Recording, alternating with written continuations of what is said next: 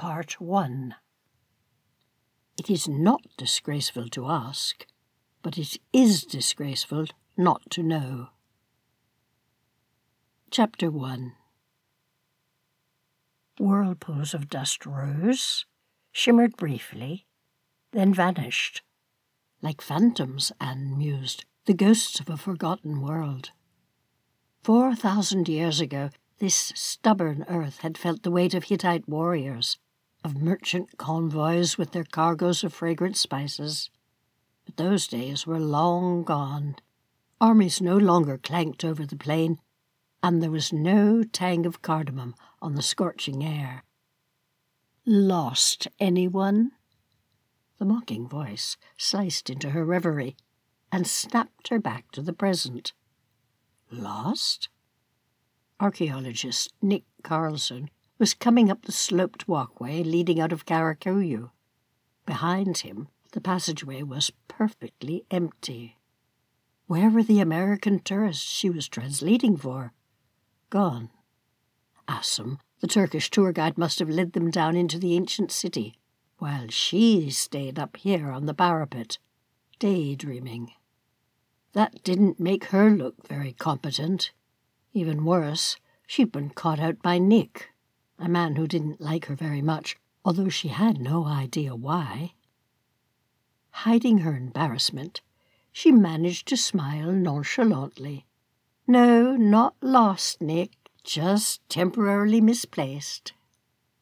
Then, as casually as possible, she headed down the passage and into a forecourt lined with the booths of souvenir sellers. There they were, clumped around the site's entry. Not ghosts, but her group of frazzled looking tourists in heat wilted shorts, gaudy shirts, and shapeless sun hats. What a strange place, someone was muttering disconsolately. So empty feeling. Sinister, that's the word for it, added a more negative voice. Sinister? Ridiculous. Anne loved this archaeological site with its unique atmosphere. She forced a breezy note into her voice as she joined them. Call it desolate if you want, but not sinister. She knew how important it was to keep the mood light-hearted, to maintain a cohesive calm when tour guiding. Unfamiliar surroundings, a difficult climate, and culture shock could change nervous folks into rebellious tyrants in a few shattering seconds. When, and if that happened, the Turkish Tourist Board would hear about it. In this part of the world, jobs weren't easy to come by, particularly for foreigners. There's an ancient Hittite legend that explains Karakuyu's decline. All turned to her and waited for words that highlighted what was of interest. One day, right here in this city, the storm god and the great serpent went into mortal combat. Another god, Telenu, watched their battle, and when he saw the destruction they were wreaking, he abandoned the city and took all that was good with him, leaving only dust, emptiness, and terrible heat. Mrs. Bland, the Connecticut dowager, mopped her sweating face with a much used, very limp tissue. And definitely no Tastee-Freez, quipped Mr. Forster, who passed himself off as the group wit. A few snickers were heard from those not too hot to react. At a wooden hut where an armed guard sat, Assam pushed a wad of money through the opening under the glass window. Merhaba. Merhaba mumbled the guard, a habitually unfriendly man. He shoved the bills into a drawer and glowered at them all. Ignoring his hostility, Anne and Assam led their group along the outer city's ramparts, bypassing throngs of tourists circumventing strewn rocks. When the crowds were far behind, they turned down an arched passageway and entered a broad space of tumbled pillars and cool, dry air. Here there was much evidence of the ongoing archaeological dig. heaped stones, deep gouges, and several sectioned off areas. We're now in the inner city, Karakuyu's real heart. Anne couldn't keep the enthusiasm out of her voice. Enthusiasm? Pure love.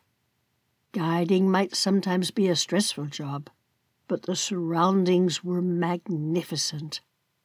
Her eyes swept over shattered stone, the vestiges of glory. And this was the bustling main square. The main square? Mrs. Bland stared at the crumbled remains and shook her head. Pretty hard to imagine. Rocks, stocky Mr. Top muttered. All I can see is rocks, rocks, and more rocks. Anne smiled. Now, yes. But 3,000 years ago, Karakuyu was the most important city in the Hittite Empire. The Hittites are mentioned in both the Old Testament and Egyptian inscriptions, so close your eyes, try to picture the chariots, the costume traders, and the warriors who once thronged here. Imagine the different odors, the terrible noise. Near perfect silence seemed to mock her words. What happened to the Hittite Empire? No superpower lasts forever. The Hittites were attacked by Assyrians, who took over some of their lands, then by Aegean sea peoples, who cut off trade routes. In the second century BCE, all written records ceased, and Hittites became ghosts on the historical scene. They were forgotten for thousands of years, but their descendants are part of today's population in Turkey, Iran, Iraq, and throughout the Levant. Anne took a deep breath of the dry air. There weren't many places left on earth as tranquil as this. Karakuyu was a paradise of sorts, one that knocked life's tedious banalities right back into proportion. You shouldn't be in this area. The voice, clipped, imperative, came from somewhere on the left. A figure detached itself from the shade of a vaulted doorway. A man. Skirting the strewn rocks and smashed pillars, he approached languidly, as if all the time in the world were his for the taking. Did she know him? No, she'd never seen him before. If she had, she wouldn't have forgotten him so easily. He was tall, broad shouldered. His long, muscular legs were encased in faded jeans. A blue t shirt stretched pinch tight over his chest. And despite his unhurried advance, he carried himself with authority. He stopped when he was directly in front of her. Who was he? A volunteer participating in the summer dig? No, they were usually much younger. Not someone from the Turkish police. They had weapons hanging all over their bodies and confident sneers on their faces. They didn't address people in English either. So this man, whoever he was, had either recognized her or he had been watching her, had heard her talking to the group. Anne curved her mouth into a polite smile, an attempt at courtesy that collapsed in the face of the man's unrelenting expression. He looked like he was about to make trouble. She needed trouble as much as she needed furry hands. What are you doing here? I beg your pardon, she asked lazily almost insolently. What are you doing in this part of the site? She fought down an annoyed sigh. She and Asim had been bringing tourists through Karakuyu for years now, and no one had ever challenged their right to do just that. What was going on? She couldn't lose face in front of her clients, and she didn't like his attitude. Tilting her head back, she looked up with feigned naivete. good question. What am I doing here? What do visitors usually do in an archaeological site? They look at it, perhaps? Visitors are restricted to the outer city near the ramparts. The inner city isn't open to the public until two in the afternoon. The words, coolly stated, conclusive, were nonetheless softened by a warm, lingering drawl. Another American? From some place near the south, Missouri, Kentucky. There was a faint suggestion of British, too. It was the very mixed mid Atlantic accent of a man who'd been away from home for a long time. Stop musing about accents. Two o'clock? Since when? I always bring people in here in the morning before the roads sizzle in the heat. The blue eyes examined her more closely, skimming over her hair pulled back into its high ponytail, progressing across her cheeks, lingering on her mouth. He was appraising her, as if I'm a horse he's thinking of buying. In another minute, he'll start examining my teeth. Yet she felt her annoyance dissipating vanquished by the weight of another sensation an awareness of his deep scent, the heady, appealing mixture of skin, sweat, and soap. Focus on his rudeness. Didn't you bother reading the notice we posted on the gate? A notice? She hadn't even seen one. So what was she supposed to do now? kill time by forcing everyone to join the mass of other tourists, trudge around the outer walls under that merciless sun, admit defeat, load everyone onto the bus, and go back to town. No way. Behind her, the group was silent, waiting like a bloodthirsty crowd in a Roman Colosseum, wondering which gladiator would knock the other off. She tried being conciliatory. I'm sorry. I had no idea the hours were changed, but even so, it doesn't matter. Go ask Mike Benton, the archaeologist in charge, if I can stay. My name's Anne Pearson, and Mike will vouch for me. He lets me bring tourists into the inner city whenever I want. Mike Benton's permission no longer counts. The man's voice was flat. Oh? How so? Because Mike Benton left for England. I'm the new site director, and I'm the one who sets the rules.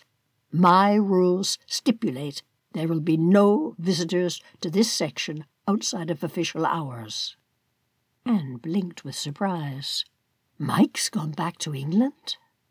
The man nodded, watched her, as if trying to gauge her reaction. For how long? When's he coming back? He won't be.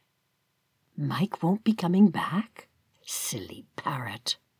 But what was going on? Mike had never told her he was leaving Karakuyu. Why do a thing like that? He loved this site. Each new discovery, even something as small as a decorated shard, made him glow with enthusiasm.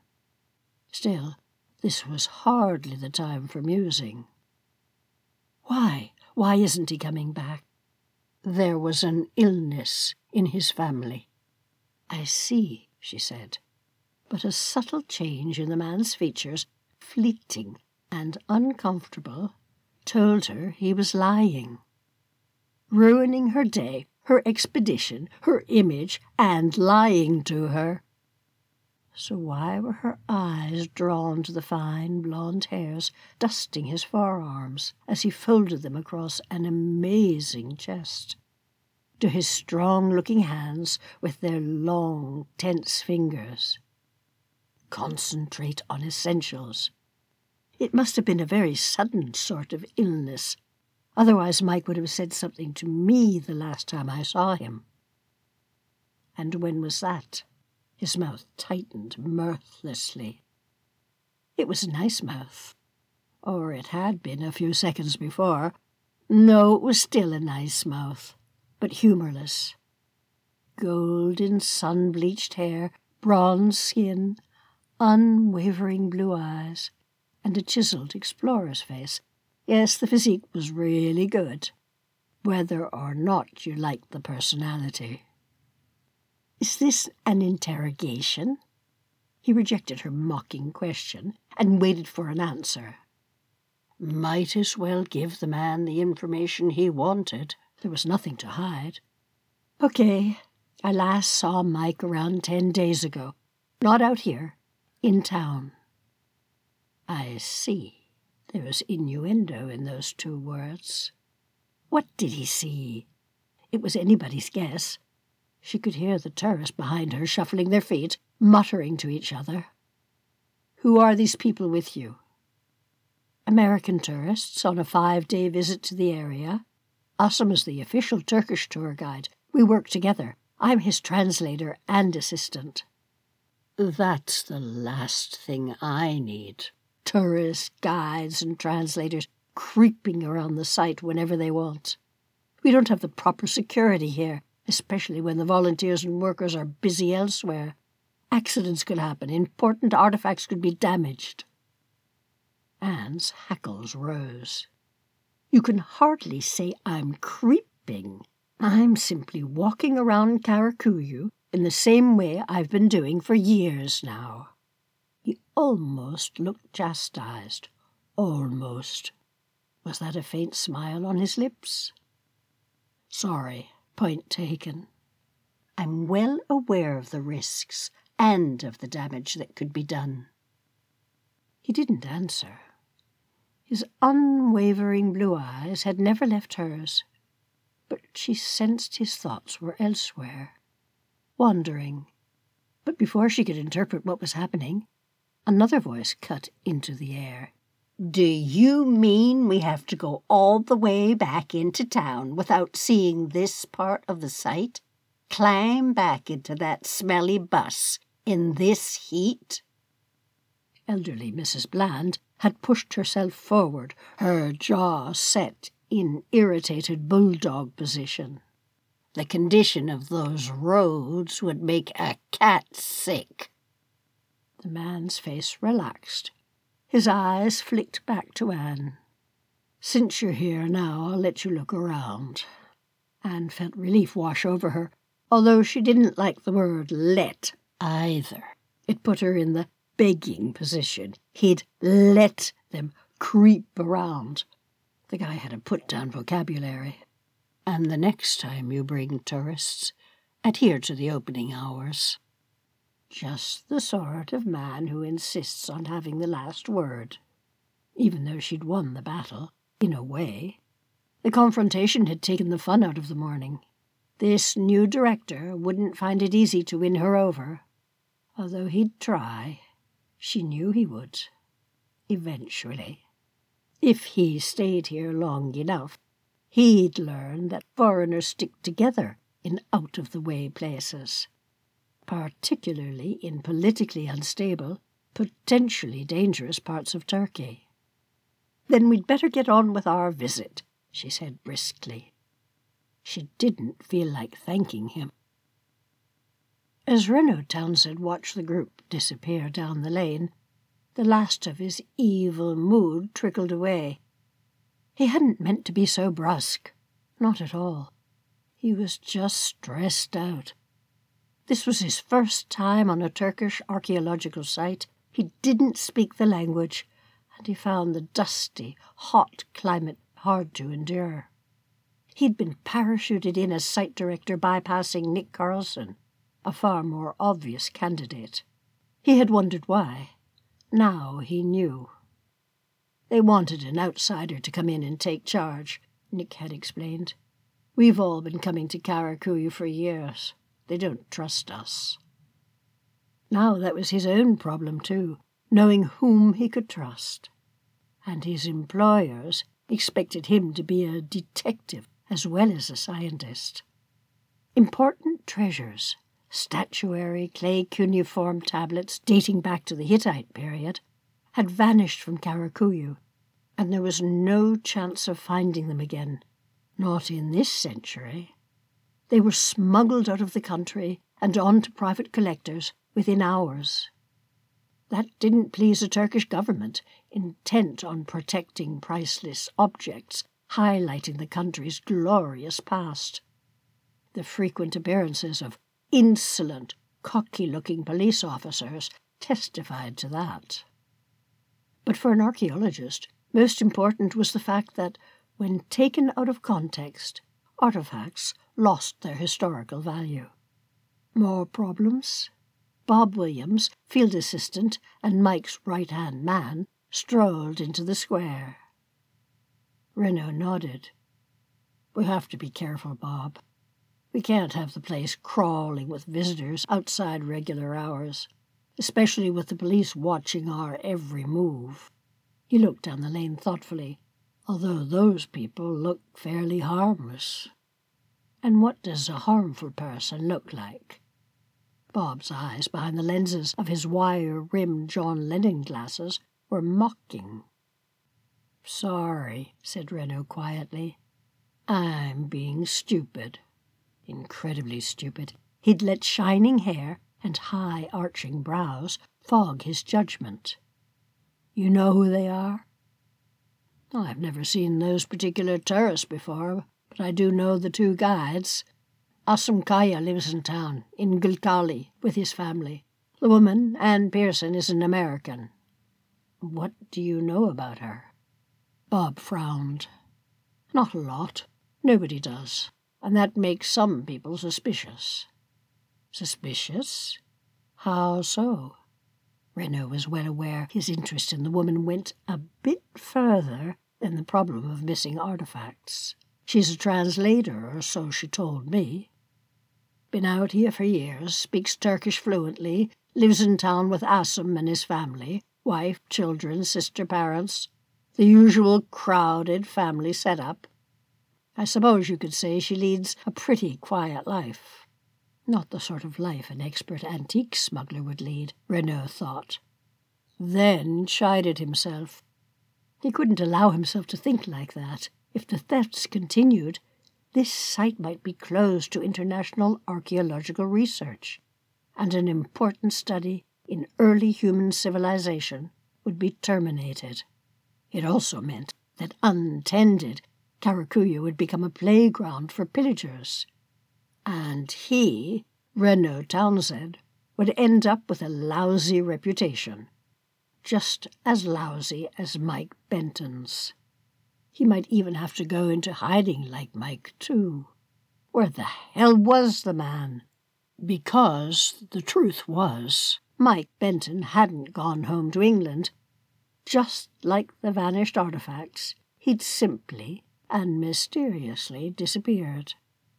A disappearance that didn't make sense, unless he were implicated in the thefts.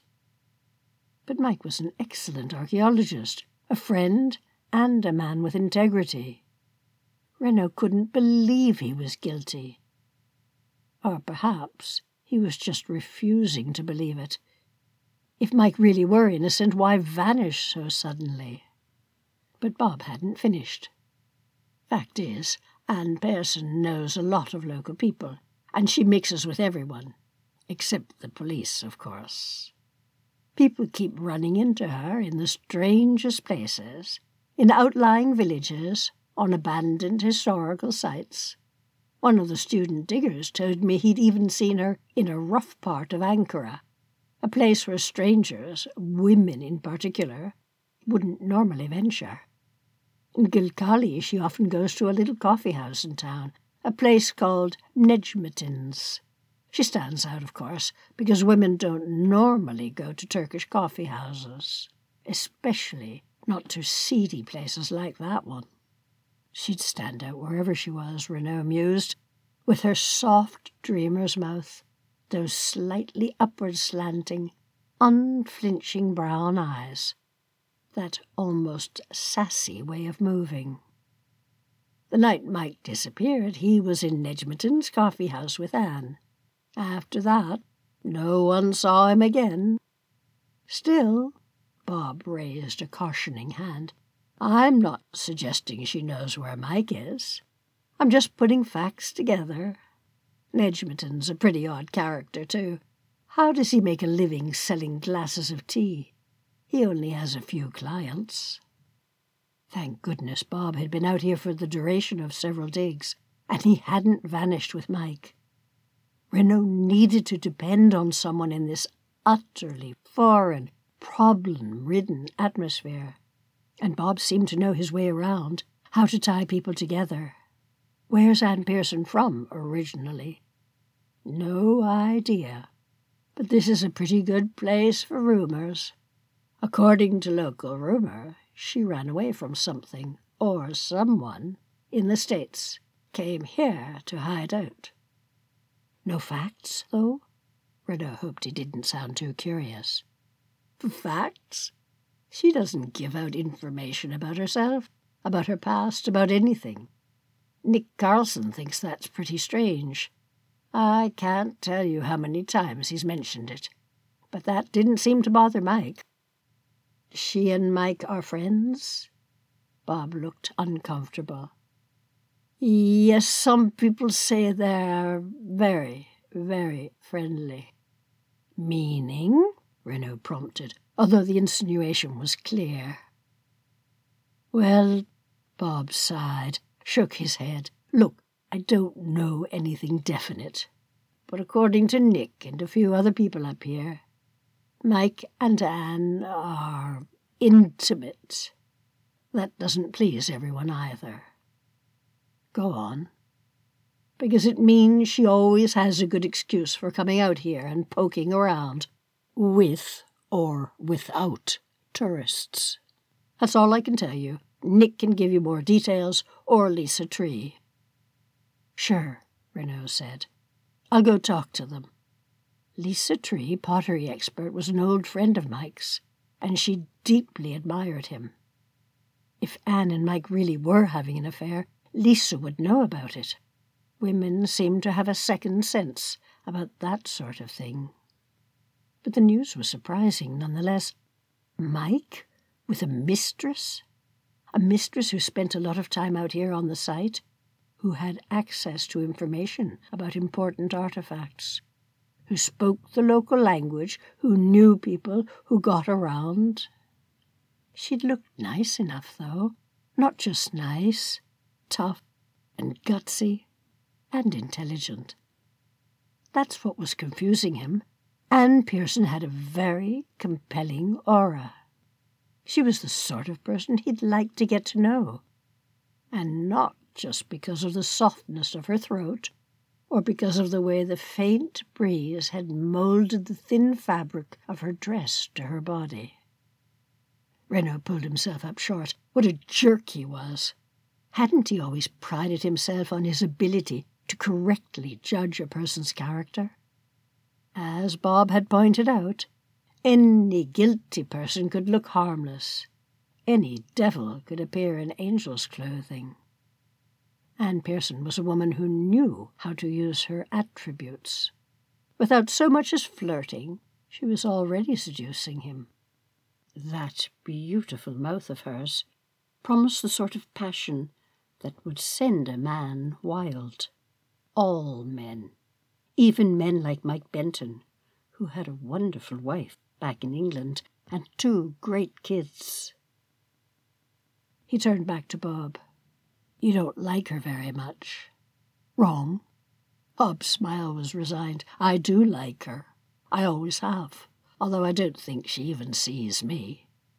She's good looking and she's bright, but she's always asking too many questions, and because she's so distant, so secretive, she makes enemies. I'm the one who defends her.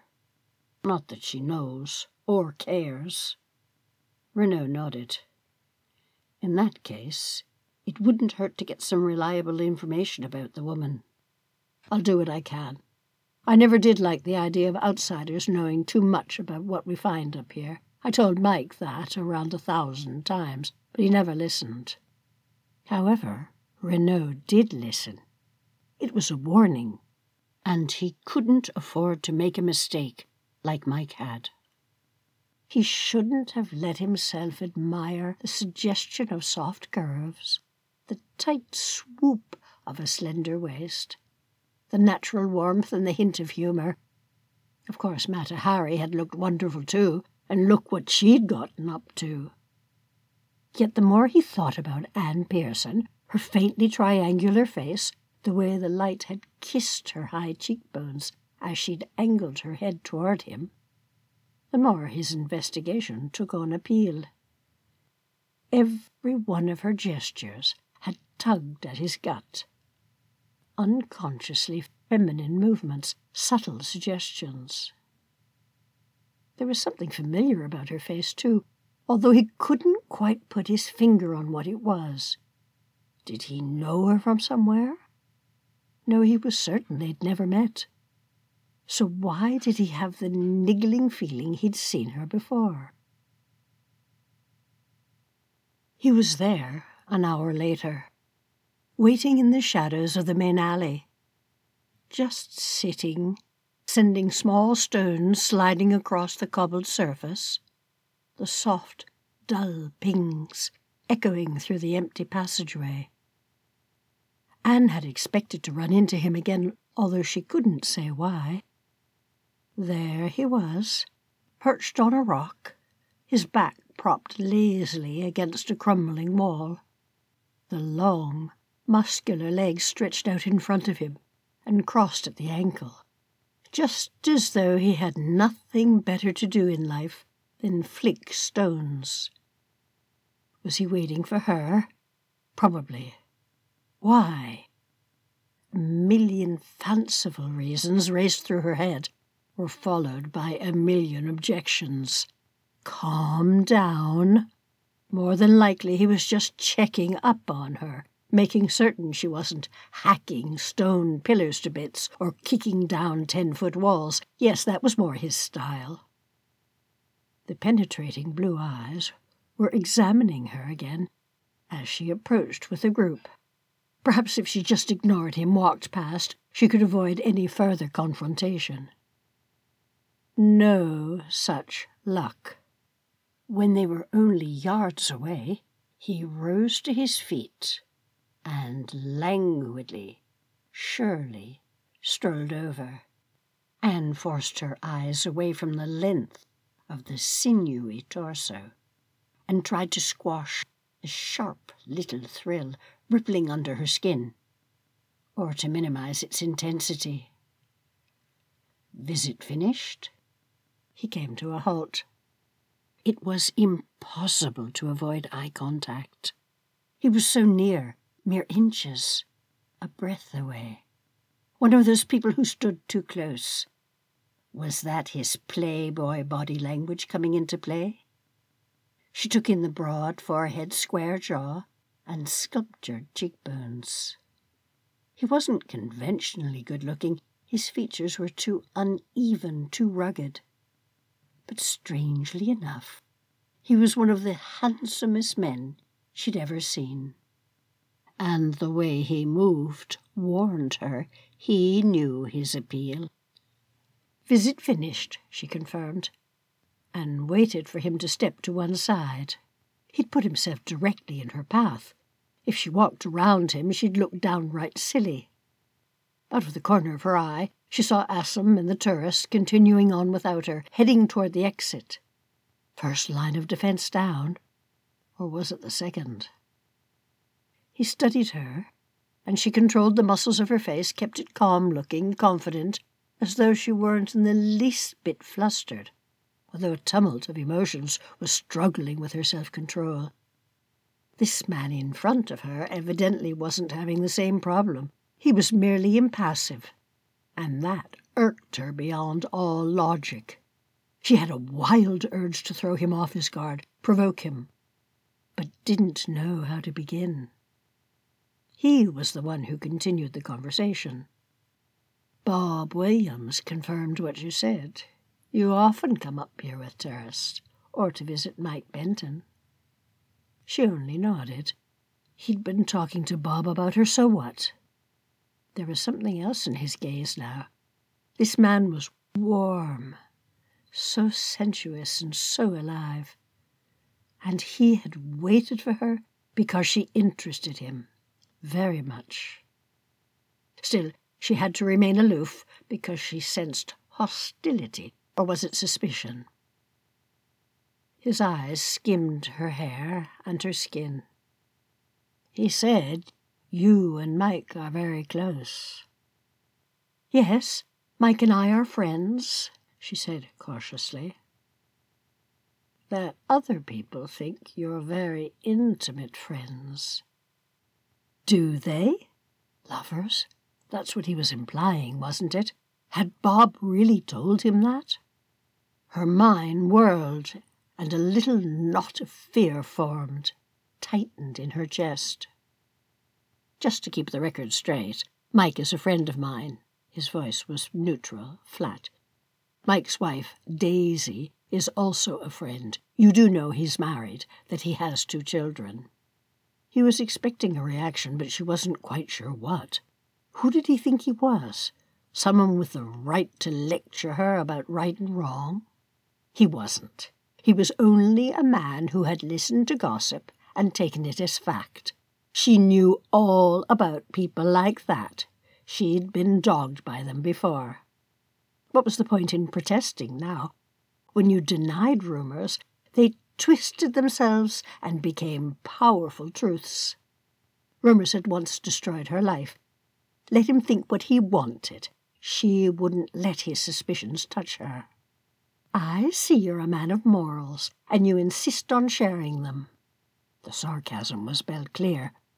What you obviously don't know, and Bob didn't bother telling you, is that Mike needed my help as a translator. And, by the way, I know Daisy. I met her when she came out to Turkey to visit Mike. You translated for Mike? Her acerbity had obviously hit home, and he wasn't sounding quite so high and mighty. As I mentioned earlier, translating is what I do for a living French, English, German, Italian, Turkish. Mike also needed to keep in touch with the Turkish authorities. Site directors do. She paused long enough for a saccharine sweet smile. I helped him with official papers, lists of fines, and contacts. In exchange, Mike allowed me to bring tourists to the site whenever I wanted. You speak French, German, Italian, and Turkish? He nodded with something akin to admiration, then shifted gears. His movements eased, his face relaxed. Look, I'm sorry. I'm acting like a complete jackass and going about this in the wrong way. Could we take things right from the beginning? My name's Renault Townsend. It threw her off her guard, the sudden friendliness. She could react to coldness with polite disinterest. But friendliness invited the same. That was risky, because she knew she wasn't indifferent to him. Far from it. Confused, she hesitated. Saw he'd noticed. Amusement tickled the corners of his eyes. You're American? Warily she nodded. He looked like a man determined to pry. No, she wouldn't make this conversation easy for him, wouldn't give him an opening. You're interested in archaeology? Neutral territory. She could answer a question like that. Strictly as an amateur, she failed to bite back a little smile. I'd never have the patience to participate on an excavation. Fluff away centuries of dirt with a tiny brush? No way. I'd grab the first pick and shovel I could get my hands on and dig in. A disaster. He grinned openly now and shook his head. An awkwardness fell between them. Unspoken thoughts, unanswered questions, and too much intensity all hovered on the heavy, dusty air. A soft, sensual haze was weaving them together in its subtle way, and she had to put an end to it, close herself against it. Too much was at stake. She forced her lips to stop smiling and tried to sound brisk, efficient. I'd better be on my way now, Mr. Townsend. My group is waiting for me. Renault, please. Not Mr. Townsend. He hesitated as if wanting to detain her, but knowing he couldn't. She nodded briefly, then continued down along the ancient way, keeping her stride smooth and casual, not allowing herself to look back, although she sensed his eyes on her, watching the movement of her hips, lingering on her legs. And once more had the feeling she'd be seeing him again before too long.